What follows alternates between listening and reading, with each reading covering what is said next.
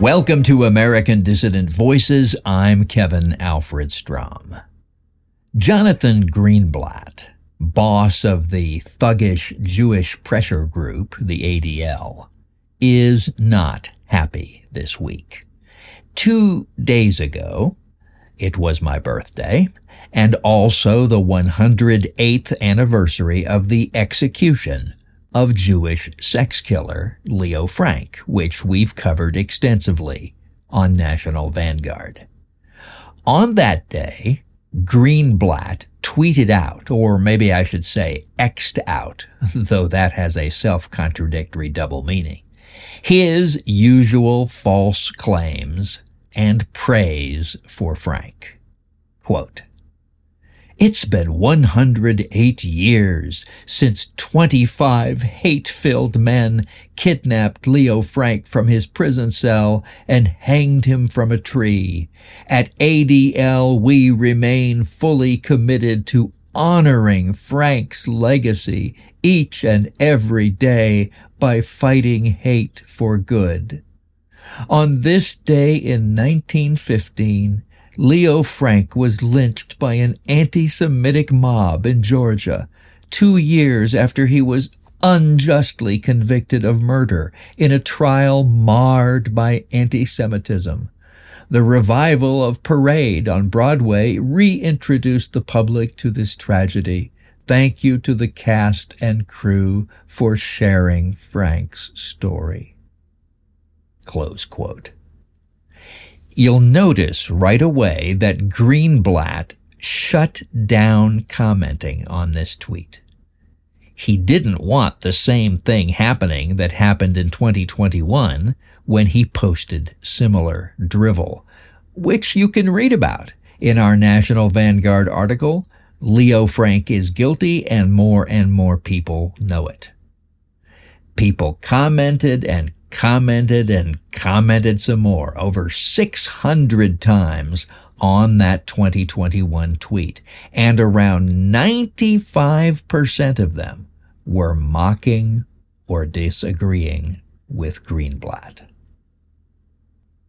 Proving that the vaunted high Jewish I Q might be a tad bit exaggerated, Greenblatt left comments open when he posted the same lies last year and got more or less the same response, with some commenters even directing readers to articles published on the American Mercury and national vanguard dot org, such as one hundred Reasons Leo Frank is Guilty, and others.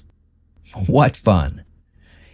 I'll post the original twenty twenty-two Greenblatt tweet, where the comments were left open, in the text version of this broadcast on national vanguard dot org.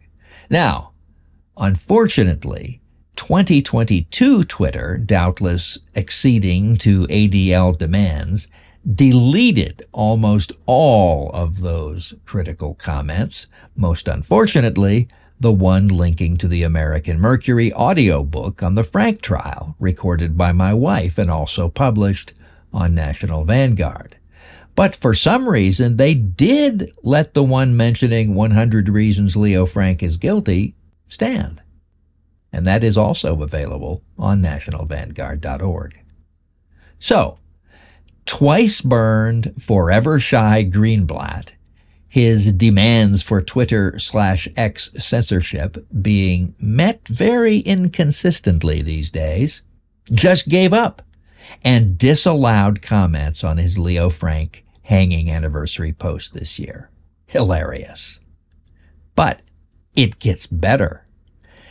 Maybe no one got to comment on Greenblatt's post, but Twitter slash X has instituted something called Community Notes, in which volunteer fact-checkers get to place corrective warnings directly on deceptive or fake news tweets. And those community notes themselves are then rated as helpful or not helpful by users on the platform. And so, this week, Gangster Jonathan got community noted almost immediately for trying to make it look like Frank, the duly convicted sex killer of a young white girl named Mary Fagan, was an innocent victim of anti-Semitism. Let me quote the community note, prominently attached to Greenblatt's tweet directly. Quote, "Readers added context they thought people might want to know. He raped and murdered a thirteen-year-old white girl and tried to frame the illiterate black night janitor. His pardon, seventy-three years after his death, does not clear him of the accused crime and was likely politically motivated." Close quote. One observer quipped, "Community Notes is brutal because it is, one assumes, algorithmically neutral. It represents what people on this platform actually think. This is what an internet would look like if it were actually an open and level playing field. Normal people destroying three-letter agencies." Close quote. Well, I wouldn't get too excited yet about the freedom to speak about power abuses by the Jewish billionaire groups on Twitter slash X. Elon Musk, the now private platform's new owner, has been very inconsistent, swinging from one extreme to the other, meeting with the A D L, promising to shadow ban users that the A D L doesn't like under the absurd slogan that we will have freedom of speech, but not freedom of reach, meaning that you may not be outright banned, but almost no one will see your posts.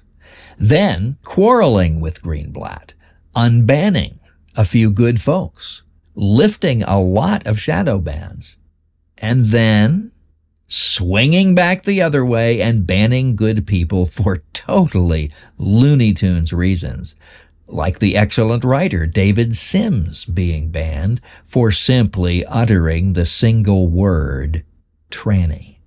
Mister Sims says, quote, "When Elon Musk bought Twitter, he promised that only illegal speech would be censored, and only people who committed crimes with their speech would be permanently banned.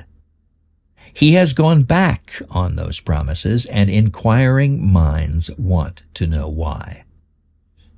Alex Jones wasn't the end of the permanent banning. Others, including Jared Taylor, Kevin MacDonald, and James Edwards, all three of them polite, modest, soft-spoken men, were also permanently banned from Twitter. Why? They published books and made videos in which they said things that the Jews don't like. Also banned from Twitter after Elon Musk's takeover was Tomislav Sunik, a European white nationalist. And which group of people both despises white nationalism and has enough influence to cause him to be banned? As far as I know, only the Jews have that combination of power and motivation.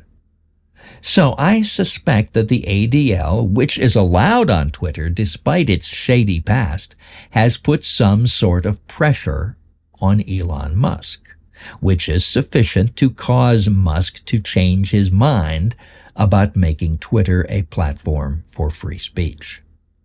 Musk has used a deceptive weasel-worded phrase, freedom of speech, but not freedom of reach.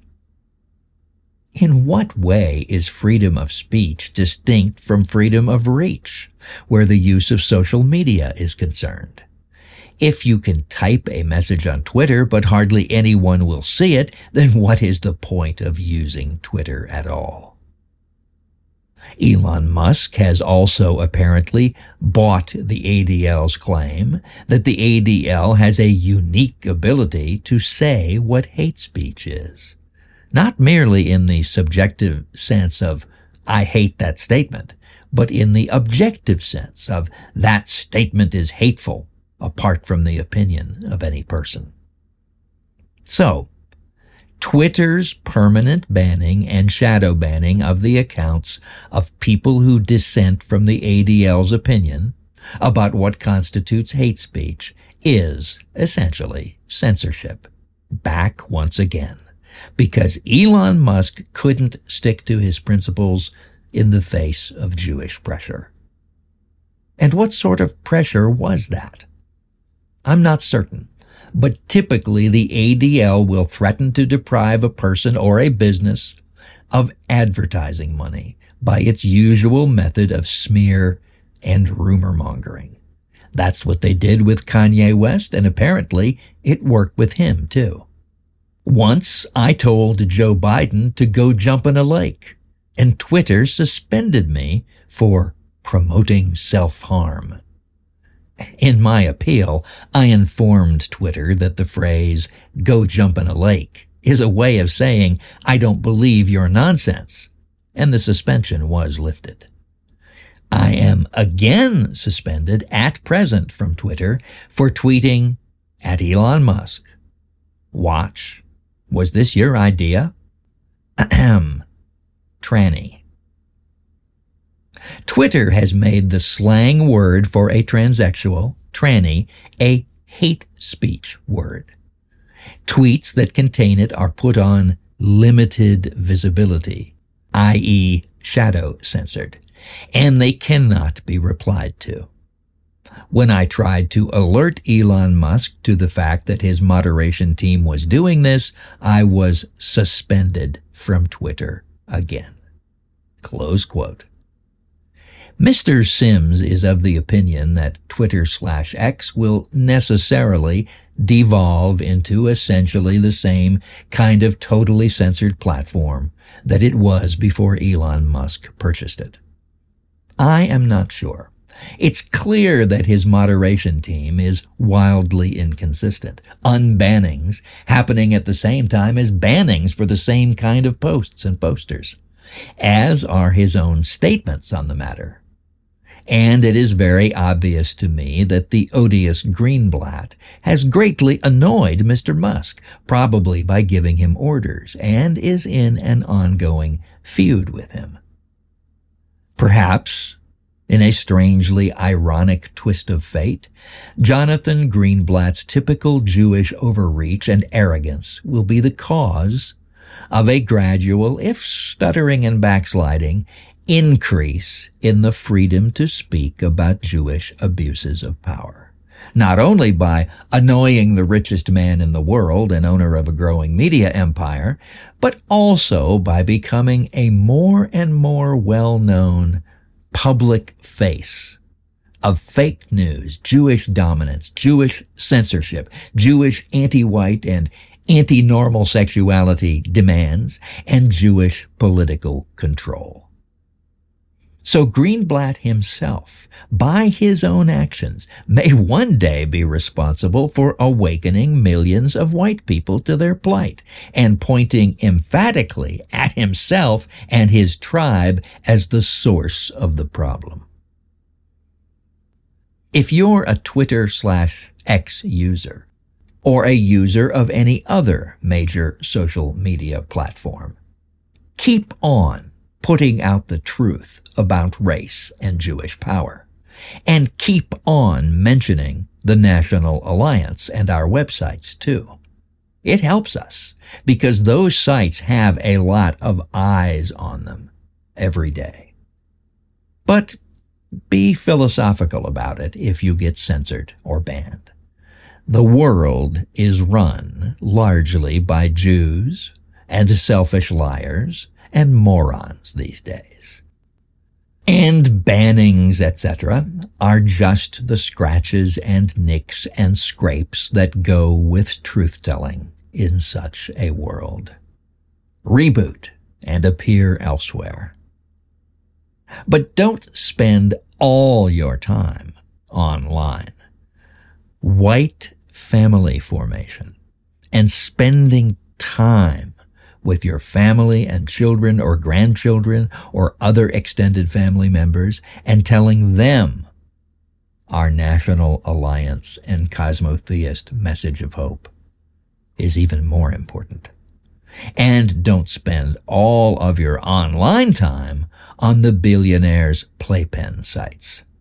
Give some of your time every day to the white community we in the National Alliance are building, educating yourself by reading National Vanguard, by joining and participating at our white biocentrism dot com forum, where you can meet and learn from other National Alliance supporters and members, by printing out some National Alliance flyers and pamphlets and posting them or giving them out in your local community, planting seeds of hope among white folks who don't yet know that an organized resistance to the anti-white haters is being built. By joining the Alliance, passing the vetting process, and setting up working meetings of other members in your state. By making an appointment to come and volunteer to help the Alliance's building projects in our intentional white community in Upper East Tennessee, such as the residences we have purchased for our community and are now refurbishing, and such as the William Luther Pierce Memorial Library and Research Center, where our first building is almost complete. Strike a balance. Be responsible. Do your part in shaping the future. Don't just be a spectator. A new, fresh, clean breeze is blowing across our land and across the entire white world. Help us as we turn that breeze into a hurricane.